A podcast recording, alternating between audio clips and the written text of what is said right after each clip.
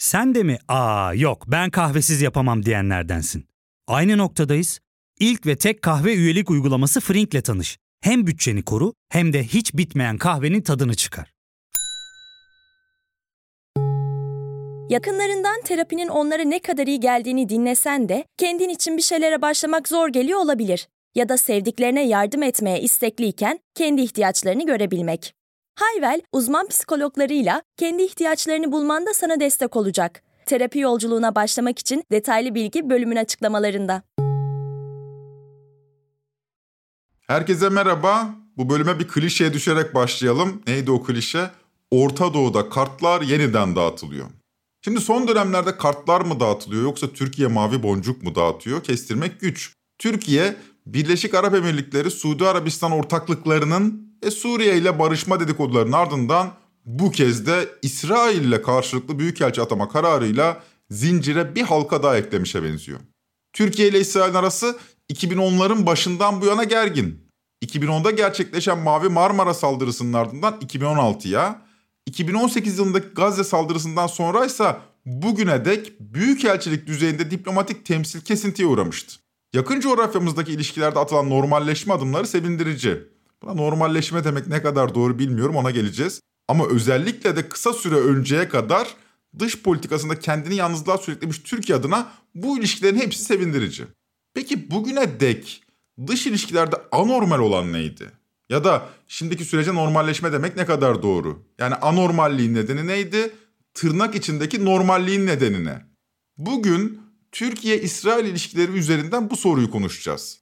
İktidarın 2010'larla başlayan Arap Baharı ile birlikte dış politikada hayalini kurduğu ne Osmanlıcılığı ve bu hayalin Türkiye'nin dış politikasında başına ördüğü çorapları konuşacağız.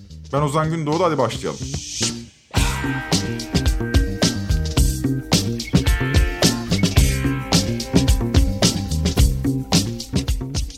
Aslında Türkiye-İsrail ilişkilerinde normalleşme dedikoduları bir süredir duyuluyor ve açıkçası bekleniyor. Çok dillendirilmiyor ve medyada kendine fazla yer bulmuyordu belki ama Türkiye'nin dış politikası özellikle de Orta Doğu politikasıyla ilgileniyorsanız bu sinyalleri önceden almış olmanız gayet mümkün. Ama yalnızca dış politika haberleriyle ilgileniyorsanız. Çünkü bu yakınlaşma ve normalleşme sinyalleri basında kendine çok fazla yer bulmadı. Sanki sümen altı edilerek geçiştirilmeye çalışıldı. Biraz zorlu bir konuydu çünkü bu.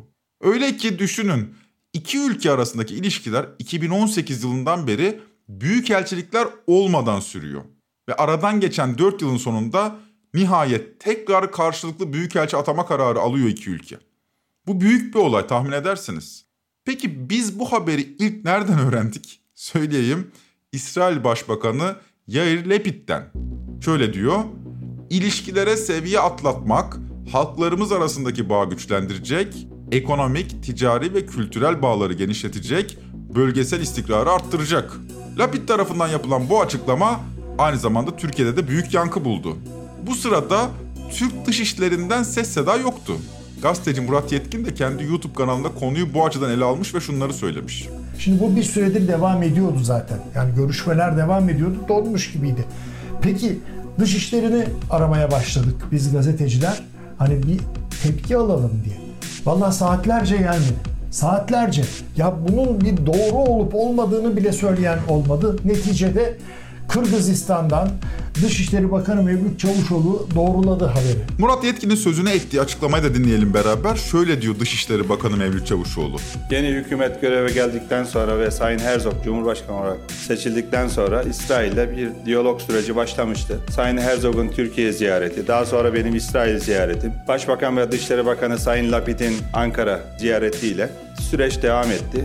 E, havacılık alanında bir işbirliği anlaşması imzaladık. Önümüzdeki süreçte Tarım Ekonomi Komisyonu toplantısı gerçekleşecek Eylül'de. İlişkilerin normalleşmesi konusunda atacağımız adımlar içinde karşılıklı büyükelçileri tekrar atamak da vardı. Ve bu salonda Sayın Lapid'le gerçekleştirdiğimiz basın toplantısında da büyükelçilerin atanması konusunda çalışmaları başlattık diye bir açıklama yapmıştık hatırlayacaksınız. Ve bu çalışmalar neticesinde İsrail'den de böyle olumlu bir adım geldi. Tabii biz de Türkiye olarak Tel Aviv'e büyükelçi atama kararı aldık. Önümüzdeki süreçte zaten kararnamemiz de var. Çavuşoğlu'nun açıklaması sanki arada ufak pürüzler varmış da halloluvermiş tonlarında. Ama Murat Yetkin'in Çavuşoğlu'nun açıklamasında dikkatimizi çektiği başka bir bölüm var o da şu.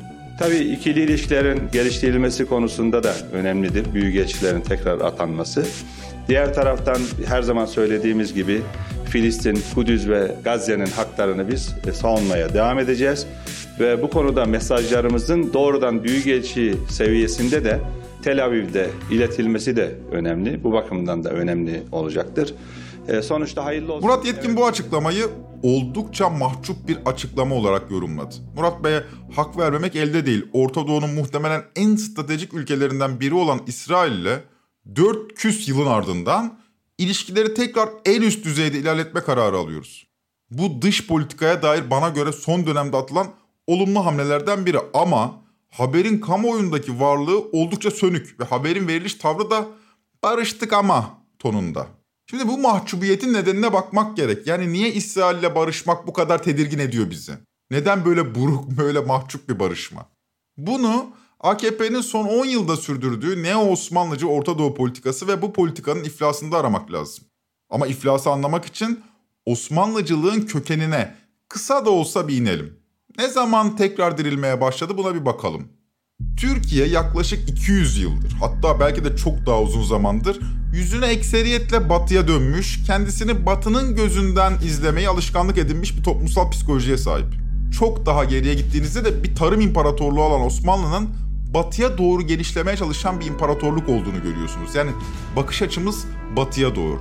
Bu durum daha sonra Osmanlı'da yozlaşmaya ve zayıflamaya çare olarak batılı tarzda reformlar, modern devlet ve bürokrasi inşası çabalarıyla başlıyor. 3. Selim'le başlayıp 2. Mahmut'la hız kazanan batılılaşma çabaları Halefi modern Türkiye'nin genetik kodlarına da henüz doğmadan işliyor. Tabii Osmanlı'nın son yıllarında devleti kurtarmak için ortada dolaşan fikirler yalnız batılılaşmadan ibaret değil. Reformlar şart ama bir de iktidarın nüfuz edeceği tebaanın ve coğrafyanın sınırlarını belirlemek gerekiyor. Bu süreçte Osmanlı'yı kurtarma planı olarak 3 seçenek ortaya atılıyor. İslamcılık, Osmanlıcılık ve Türkçülük. Bu sınıflandırmayı ünlü Türkçü düşünür Yusuf Akçura yapıyor 3 tarzı siyaset eserinde. Türkiye Cumhuriyeti'nin bir ulus devlet olarak kuruluşuyla birlikte bu üçlü arasında galip gelen Türkçülük oluyor. Ve çiçeği burnunda ulus devlet Türkiye yüzünü bu minivalde, bu referansla batıya dönmeye karar veriyor. İslamcılık ve Osmanlıcılık lafa kaldırılıyor. Mustafa Kemal de 10. yıl nutkunda Türkiye'nin hedefinin muasır medeniyetler seviyesi olduğunu söylüyor. Muasır medeniyetlerinde Batı medeniyeti olduğu açık. Yurdumuzu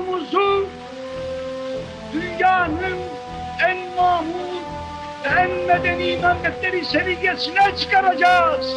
Milletimizi en geniş refah, hasıta ve kaynaklarına sahip kılacağız. Milli kültürümüzü muasır medeniyetinin üstüne çıkaracağız.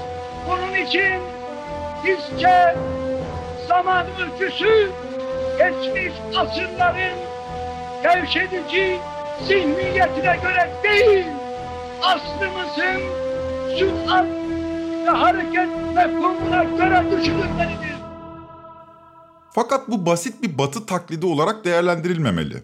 Bu yıllar içinde milliyetçilik büyük ölçüde ezilen bir ulusun emperyalizme karşı mücadelesine vurgularla taşlandırılıyor. Yani böyle bir emperyal hevesler yok. Genişleyeceğiz, eski Osmanlı'yı geri alacağız gibi emperyal heveslerimiz yok.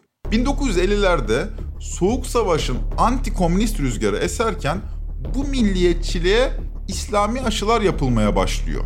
Türklük kavramı yavaş yavaş Müslüman Türk olarak ifade edilmeye başlanıyor.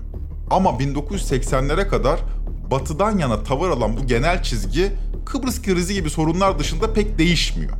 Fakat 12 Eylül 1980 darbesiyle birlikte kurulan rejim Türk İslam sentezini resmi ideoloji haline getiriyor. 1980'lerin ortasına doğru Türk İslam sentezci, büyük çoğunluğu eski MHP ya da MSP çizgisindeki gazeteci yazar değişimi coşkuyla kutlamaya başlıyor. Mesela 23 Nisan 1983'te Tercüman Gazetesi'nden Ahmet Kabaklı 12 Eylül'den sonraki 3 yıllık değişimi şöyle yorumlamış. Medeniyet, kültür ve sanatta kendimize dönüş ve kaynaklarımıza eğiliş döneminin ayak sesleri gelmektedir. 100 yıllık ihmal, gaflet ve cahillikten sonra İslami milli terkibe yöneliş hazırlıklarını görmek neslimiz için yine de bir şanstır. Bu yolda harcanan ferdi gayretler, beslenen ümitler, çekilen acılar boşa gitmemiş sayılır.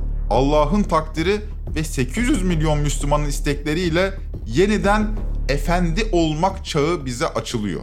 Nereden buldun bu neydi belirsiz bir adamı bize okuyorsun diye veryansı edenleriniz olabilir ama Ahmet Kabaklı Türk saha için oldukça önemli bir yazar. 2001 yılında vefat etti ama 2010'lu yıllarda İstanbul Büyükşehir Belediyesi onun adını yaşatmak için Ahmet Kabaklı ödülleri dağıtmaya başladı. Bugün onun adına okullar, yurtlar yapılıyor. 1960'lı ve 70'li yıllarda anti-komünizm üzerinden yükselen milliyetçi muhafazakar düşünce Ahmet Kabaklı gibi fikir insanların etkisiyle popülerleşiyor. Onun gibi isimler Yusuf Akçura'nın üç tarzı siyasetindeki Türkçülük ve İslamcılığı Osmanlıcılık şemsiyesi altında buluşturmaya hedefliyor. AKP'nin 2002'de iktidara gelişiyle birlikte 12 Eylül'de başlayan bu Türk-İslam sentezi sürecin yeni bir evreye geçtiğini söyleyebiliriz. Gerçi bu yeni evreye hemen geçildiğini söylemek de hata olur. Müesses nizamın milliyetçilik anlayışının ağırlık merkezinde Türklük varken AKP bu ağırlık merkezine İslam'ı oturtmayı hedefledi. Fakat AKP ve Erdoğan iktidarının ilk yılları müesses nizamın çizdiği patikayı takip etmekle geçti. Böylece dış politikada İslami referanslar tercih edilmedi ilk yıllarda. Örneğin 2005 yılında dönemin çiçeği burnunda sayılan Başbakan Recep Tayyip Erdoğan Kudüs'ü ziyaret ettiğinde dönemin İsrail Cumhurbaşkanı Ariel Sharon Erdoğan'ı Yahudi milletinin ve İsrail'in başkenti Kudüs'e hoş geldiniz sözleriyle karşılamıştı. Erdoğan'ın cevabı ise Orta Doğu'daki barış sürecine katkıda bulunmak vurgularıyla doluydu. ברוך הבא Hoş לירושלים, geldiniz, Kudüs'e hoş geldiniz. בירת העם היהודי Yahudi milletinin Bu bir aşağı başkenti İsrail. ve İsrail'in başkenti Kudüs'e hoş geldiniz. ברוך הבא. Hoş geldiniz. Ben de özellikle Orta Doğu'daki barış sürecine katkıda bulunmak ve özellikle Filistin-İsrail arasında on yıllardır devam eden bu olumsuz süreci her iki ülke ve halkı için Elbette 2005 yılından söz ediyoruz. Erdoğan iktidara geleli yalnızca 3 yıl olmuş. Henüz koltuğunda hala diken üstünde oturan, siyasal İslam çıkışlı bir partinin lideri olan bir başbakan var. Bu nedenle Erdoğan'ın Sharon'a cevabı oldukça anlaşılır. AKP o yıllarda müesses nizamın politikalarından sapmaktan imtina ediyordu. Hatta denebilir ki bu politikaları izleyen AKP'nin siyasal İslam çıkışlı bir parti olması Orta Doğu'daki barışa daha etkin bir katkı sağlayacağı izlenimi veriyordu. Ama bu izlenim pek de beklendiği sonuçları vermedi. Avrupa Birliği üyelik sürecinde Türkiye'ye karşı ikircikli bir tavrın sürdürülmesi, daha az gelişmiş ülkelere üyelik sürecinde gösterilen müsamahanın Türkiye'den esirgenmesinin sonuçları etkilediği söylenebilir. Halihazırda ortak kültürel ve dini motiflere yakınlık besleyen bir tabanı olan AKP iktidarı Orta Doğu'yu merkeze alan alternatif bir yol arayışına gitmişti. Takip eden süreçte uzun yıllardır yürütülen Avrupalı olma kimliği yerine Müslüman coğrafyalarla daha fazla temasa girilmeye başlandı. Ya fark ettin mi? Biz en çok kahveye para harcıyoruz. Yok abi, bundan sonra günde bir. Aa, sen Frink kullanmıyor musun? Nasıl yani? Yani kahvenden kısmına gerek yok. Frink'e üye olursan aylık sadece 1200 TL'ye istediğin çeşit kahveyi istediğin kadar içebilirsin. Günlük 40 TL'ye sınırsız kahve mi yani? Çok iyiymiş. Aynen. Hatta şu anda 200 TL'lik bir indirim kodu da var. E hadi hemen indirip üye ol da bu fırsatı kaçırma. Terapiye başlamak, içinden çıkamadığın döngüleri kırmak, bazı yanlış bulduğun kararlarını değiştirmek ve kendinle beraber daha huzurlu bir yaşam inşa etmek için atabileceğin en değerli adımlardan biri. Hayvel ile yoğun yaşam tempona uyum sağlayarak online terapi seanslarını takvimine göre ayarlayabilirsin. Bini aşkın uzmandan sana en uygun terapisti seçebilir, PodB10 koduyla indirimden yararlanabilirsin. Detaylı bilgi açıklamalardaki bağlantıda. Tabii aynı süreçte Erdoğan da giderek güçlenmeye başlamış.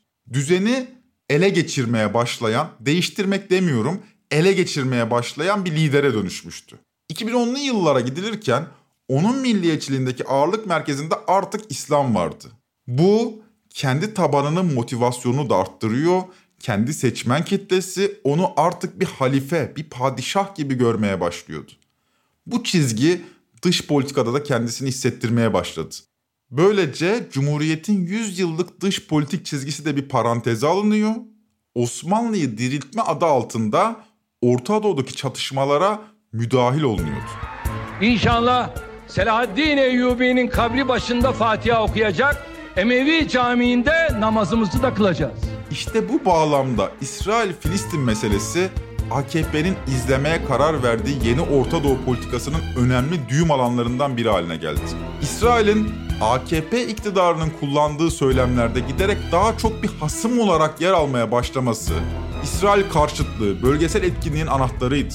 İsrail'in en azından söylemde bir düşman olarak sunulması, Neo-Osmanlıcı hayallerle çizilen bu tabloda Türkiye'ye karşı bir bloğun temsili hakkını veriyordu. Hangi blok o? Ümmet, İslam alemi. İsrail Türkiye ekseninde inşa edilen bu ikili karşıtlığın siyasal anlamda işlevselliği yüksekti. AKP hem Orta Doğu'ya dair dış politik vizyonunu belirginleştiriyor hem de İsrail karşıtlığı üzerinden iç siyasette tabanını konsolide ediyordu. İsrail zalimdi. Ona kafa tutan Erdoğan ise mazlum ümmete merhamet elini uzatan bir lider. Ey Netanyahu! Sen kendine gel kendine. Sen zalimsin. Sen 7 yaşındaki o Filistinli yavruları katleden zalimsin. Sen kadınları hücrelere mahkum eden bir zalimsin. Bu siyasetin ilk izlerine 2008-2009 İsrail'in Gazze saldırılarına Türkiye hükümetinin kınamasında rastlıyoruz. Olayın ardından iki ülke arasında ilişkiler gerildi ama bu kınama yine de çok radikal bir hamle sayılmazdı. Daha önce de buna benzer kınamalar yapılmıştı. Filistin meselesi Türkiye ile İsrail arasındaki ilişkilerin 80'lerin sonundan beri en önemli anlaşmazlık konularından biriydi. Yani Erdoğan'dan önce de böyle bir gerilim vardı İsrail ile Türkiye arasında da bu iç politik bir malzeme konusu olmuyordu. Türkiye ta Aralık 1987'de Filistinlilerin kendi geleceklerini tayin etmelerine yardım edeceğini deklare etmişti. O yüzden İsrail-Gazze Savaşı'nın kınanması böyle nizamın, Cumhuriyet tarihinin geleneksel dış politikanın yolundan sapma sayılmazdı. Ama ne olduysa o meşhur 2009 yılındaki meşhur Davos krizinde oldu. One minute. Uh, one minute. One minute. Well, you know, One minute. One minute. Okay. One minute. Sayın Perez, benden yaşlısın. Sesin çok yüksek çıkıyor. Biliyorum ki sesinin bu kadar çok yüksek çıkması bir suçluluk psikolojisinin gereğidir. Öldürmeye gelince siz öldürmeyi çok iyi bilirsiniz. Plajlardaki çocukları nasıl öldürdüğünüzü, nasıl vurduğunuzu çok iyi biliyorum. Şu zulme alkış tutanları da ayrıca kınıyorum.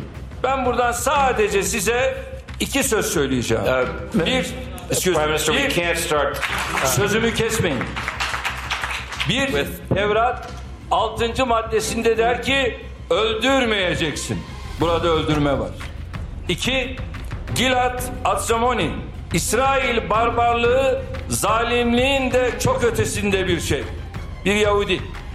Bunun yanında İsrail ordusunda askerlik görevini yapan Oxford Üniversitesi Uluslararası İlişkiler Profesörü Avi Shalom İngiliz gazetesi Guardian'da şunu söylüyor. Prime- Prime Minister, Aykut devlet vasfını kazandığını belirtiyor. I want to ask you to defer teşekkür to our- to our- to our host- çok teşekkür ediyorum. to our Benim host, için de- uh, benim için de bundan böyle bundan böyle Davos bitmiştir. Daha Davos'a gelmem. Bunda böyle bir Tarihe One Minute krizi olarak geçen bu olaydan sonra Erdoğan bir daha Davos zirvesine katılmadı. Erdoğan'ın bu çıkışı dış politikada birkaç yeni manevranın habercisiydi aslında. Her şeyden önce o güne dek Cumhuriyet'in kurumları aracılığıyla sürdürülen dış ilişkiler bir başbakanın müdahalesiyle geri dönülmez bir şekilde değişti. Bu müesses nizamın ve siyasal kurumlarının yavaştan askıya alındığı veya ele geçirildiği, Erdoğan'ın kurumlarının önüne geçerek asıl söz sahibi olarak öne çıktığı ve farklı bir dış politika önünde adımlar atılacağının haberini veren önemli krizlerden biriydi. Ve her ne kadar Erdoğan bu krizin sonrasında benim sözlerim İsrail Başbakanı Perez'e yönelik değil, panelin moderatörüne yönelikti şeklinde açıklama yapsa da real politik yansımaları hiç de öyle olmadı. Erdoğan, İsrail Başbakanı'na Davos zirvesinde res çeken Müslüman cemaatin temsilcisi olarak pek çok Orta Doğu ülkesinde sempatizan kazanmıştı. Özellikle de Müslüman kardeşlerin etkin olduğu Arap ülkelerinde. Erdoğan da Müslüman kardeşler ya da orijinal adıyla İhvan-ı Müslümin'in işaretini yani Rabia'yı yine bu yıllarda siyasi hareketinin sembolü yaptı. Krize dair Türkiye'de yapılan kamuoyu araştırmalarına göre One Minute çıkışı iç politikada da Erdoğan'ın elini güçlendirmişti. Metropol'ün araştırmasında kamuoyunun yaklaşık %81'lik bir bölümü Erdoğan'ın İsrail'e karşı tavrını olumlu bulmuş, %79'luk bir kısmı da salonu terk etmesine olumlu karşılamıştı. Açıkça hakikat ortada duruyordu. İsrail'le gerilmek Erdoğan'a oy olarak geri dönüyordu. Bu gerilimi de İslami bir tonda sürdürüyordu Erdoğan. Ankara-Tel Aviv ilişkileri 31 Mayıs 2010'da başka bir krizle yeniden derinden etkilendi. İsrail güçleri Gazze'ye insani yardım götüren Mavi Marmara gemisine uluslararası sularda baskın yaptı. Olayda gemide bulunan 10 Türk vatandaşı hayatını kaybetti. İsrail Başbakanlık koltuğunda Benjamin Netanyahu vardı ve aşırı milliyetçi unsurlar da parti içinde etkiliydi. Yani İsrail de aslında bu anlamıyla söz konusu bu gerilimden beslenen bir siyasetin ülkesiydi. Türkiye ile İsrail arasındaki ilişkilerin kopma anlarından ilki bu Mavi Marmara saldırısı oldu. Türkiye'nin İsrail'den büyükelçiliğini çekmesine İsrail'in cevabı da aynı olmuştu. İki ülke arasındaki resmi ilişkilerin seviyesi artık en üst düzeyde sürdürülmeyecekti. Gemi saldırısının ardından Türkiye'nin İsrail ile olan gerginliğin düşürülmesi ve normalleşmesi adına 3 talebi olmuştu. 1 özür, 2 tazminat, 3 Gazze ambargosunun kaldırılması. Beklenen özür 2013 yılında geldi ama Erdoğan Mavi Marmara nedeniyle çıkan gerginliği iç ve dış politikada bir koz olarak bulmuştu elinde. Bu kozu da böyle vermekten, o kozdan vazgeçmekten hiç de çekinmedi. Örneğin 17 Temmuz 2014'te şu açıklamaları yapıyordu. İsrail'in Mavi Marmara'dan dolayı bu yardım teşkilatına kini var. Pensilvanya'nın da aynı sebeple bu kuruluş ekini var. Ne diyordu? Otoriteden izin almalılardı. Otorite kim? Güneydeki sevdikleri mi yoksa biz mi? Eğer otorite Türkiye'de bizsek biz zaten izni verdik. Ama bunlara göre İsrail. Erdoğan özellikle seçim propagandalarında İsrail'le yaşanan gerginliği olabildiğince şahsileştirerek kendisini bir tarafın temsilcisi olarak sunmaktan çekinmedi. Bu sırada şunu da hatırlatmak gerekir. 2010 yılındaki Davos zirvesinden bir yıl sonra başlayan Arap Baharı AKP'nin yeni Orta Doğu politikasına yeni bir kırılmaya daha sürükledi. Trend Topik'in 92. bölümü Dış Politikada Yol Arayışı Katar Baye Türkiye üçgeni bölümünde Arap Baharı'nın Türkiye'nin dış politikasında yarattığı kırılmayı masaya yatırmıştık. Taha Akyol'un Arap Baharı üzerinde yapmış olduğu yorumu da sizlerle paylaşmıştık. Bölümü kaçıranlar ya da alıntıyı unutanlar veya Trend Topik'e yeni başlayanlar için Taha Akyol'un sözlerini tekrar hatırlatalım. 2011 yılındaki Arap Baharı bizi demokrasiye, e, insan haklarına zorlayan eleştirilere tahammül etmemizi isteyen, geniş bir eleştiri özgürlüğü isteyen Avrupa Birliği'ne katlanmak zorunda mıyız? Biz Orta Doğu'ya, İslam dünyasına oynayabiliriz düşüncesi doğdu. Arap Baharı ile birlikte iktidar hızlı bir dönüşüm rüzgarının estiği Orta Doğu coğrafyasında yelkenleri fora etmeye karar verdi. Osmanlıcı dış politika artık Türkiye'nin tek dış politik alternatifi olacaktı. Türkiye Orta Doğu'da yıkılmakta olan iktidarların karşısında muhalif güçleri desteklemek, ardından yeni kurulan iktidarları Türkiye'nin çekim alanında tutmak gibi bir planı kendisine misyon edindi. Bu süre boyunca İsrail ile ilişkilerde Mavi Marmara krizi nedeniyle hep gergin kaldı. Bu gerginlik gerek iç gerek dış siyasette sıklıkla dile getirildi ve kullanıldı. Ekonomik ilişkiler tam gaz devam etse de diplomatik ilişkiler askıdaydı. 2016 yılında Türkiye-İsrail arasında imzalanan 6 maddelik tazminat anlaşmasıyla diplomatik ilişkiler askıdan indirildi. Anlaşmanın 4. maddesi özellikle bahsetmeye değer. 4. maddeye göre Mavi Marmara saldırısında sorumluluğu bulunan, hakkında hukuki işlem başlatılan İsrail yetkililerin davaları düşürülmüştü. Adalet yerini bulmayacaktı. Mavi Marmara'da hayatını kaybedenlerin yakınları için davaların düşürülmesi Türkiye hukuk sistemi adına bir kara lekeydi.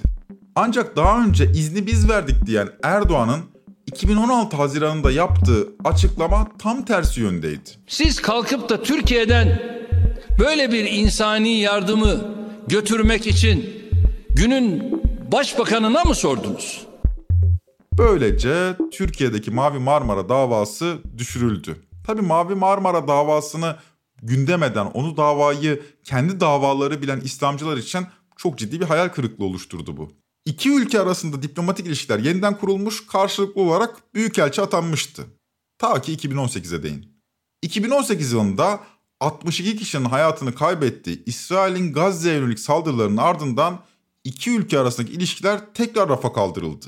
Yani sadece iki yıl o söz konusu normal süreç devam etti. Önce Türkiye, ardından İsrail karşılıklı olarak büyükelçiliklerini geri çağırdı. İstanbul Atatürk Havaalanı'ndan sıcak görüntüler geliyor ekranınıza. Birazcık sıkıntılı da olsa İsrail'in Ankara Büyükelçisi kıdemli diplomat Eitan Nae Atatürk Havalimanı'ndan normal bir vatandaş gibi güvenlikten geçerek artık İsrail'e gidiyor. Geçici bir süre içinde olsa Türkiye'den ayrılması istenmişti. Şu saat itibariyle Türkiye'den ayrılıyor halen diplomatik dokunulmazlığı var. İstenmeyen adam ilan edilmiş değil. Karşılıklı elçiler çekildi. Bizim de büyük elçimiz dün döndü. Başkonsolos Sayın Gürcan Türkoğlu da bugün dönüyor. İsrail'in Ankara... Eitan Naeh'in İsrail'e dönüşünden daha birkaç gün öncesine dek İsrail ile ilişkiler tam 4 sene boyunca askıda kaldı. Ticari ilişkiler devam etti ama diplomatik ilişkiler maslahat güzel seviyesinde sürdürüldü. Şimdilerde tuhaf bir tabloyla karşı karşıyayız. 2000'li yıllarda komşularla sıfır sorun politikası olarak resmedilen, 2010'lu yıllarda Osmanlıcı bir bakış açısı kazanan Erdoğan'ın dış politikası bugünlerde normalleşme olarak tanımlanıyor. Peki nedir bu normalleşme? Türkiye Cumhuriyeti'nin geleneksel dış politikasına geri dönüş mü? Böyle olmadığı da belli. Yeni sürecin adı konabilmiş değil. Bu dış politikaya sıfır sorun ya da Osmanlıcılık gibi bir bakış açısı da yakıştıramıyoruz. Ne yapıyoruz biz? Aslında ne yaptığımızı biraz da yaklaşan seçimlerle beraber değerlendirmek yerinde olacaktır. Türkiye 10 ay içinde bir seçime gidecek ve Erdoğan siyasi kariyerinde ilk kez kaybetmeye bu kadar yakın. Bu süreçte İsrail'le, Mısır'la, Suriye'yle, Arabistan'la gerilmek bu gerilim üzerinden oy devşirmek yolunu tercih edebilirdi. Etmedi. Çünkü bu tip gerilimler ekonominin kısmen tıkırında gittiği dönemlerde işe yarıyordu. Önümüzdeki seçimlerde dış politikada gerilim yerine barış dilini kullanmayı tercih edecek Erdoğan. Burada çok açık ki Türkiye'deki seçmen taleplerini de önüne koyuyor. Fakat bu politik hatta da eski coşkuyu veremiyor seçmenine. 2000'li yıllara komşularla sıfır sorun. 2010'lu yıllara neo Osmanlıcılık dedik. Yeni döneme ne ad verelim? Ruşen Çakır, yurtta savaş, dünyada barış diyor. Geleneğe yarım yamalak dönüş ama bir yandan da sandığı gören bir bakış açısı. İşe yarayacak mı? Bu başka bir bölümün konusu olsun ama işe yarayacak mı sorusunu Türkiye'nin ali menfaatleri için değil, Erdoğan'ın seçim stratejisi için sorduğumuzu da belirtelim. Geldik sona. Dış politikada bu denli sert manevralar artık Erdoğan iktidarının altında kalacağı büyüklükte enkazlar bırakmışa benziyor. Karar Gazetesi'nden Ahmet Taş getiren eski Adalet Bakanı Cemil Çiçek'le görüşmüş ve bu görüşmeyi 21 Ağustos'taki köşesine taşımış. Bu sözünü ettiğim dış politikadaki manevraları soran taş getiren Cemil Çiçek'le konuşmasını şöyle aktarmış yazısında. Cemil Bey Yozgat'ta halkın söylediği bir sözü belki Maraş'ta da vardır notuyla naklediyor. Siyasette adama kirlettiği testiden su içirirler. Sözün orijinali daha da ağır. Bu içeride de olur ama dış politikada daha çok olur diye ekliyor. Evet güzel bir Yozgat atasözü. Adama kirlettiği testiden su içirirler. Böyle final yapalım. Trend Topi'yi Podbi Medya ile beraber hazırlıyoruz. Bir sonraki bölüme kadar kirlettiğiniz testinin suyunu içmek zorunda kalmadığınız günler dilerim. Hoşçakalın.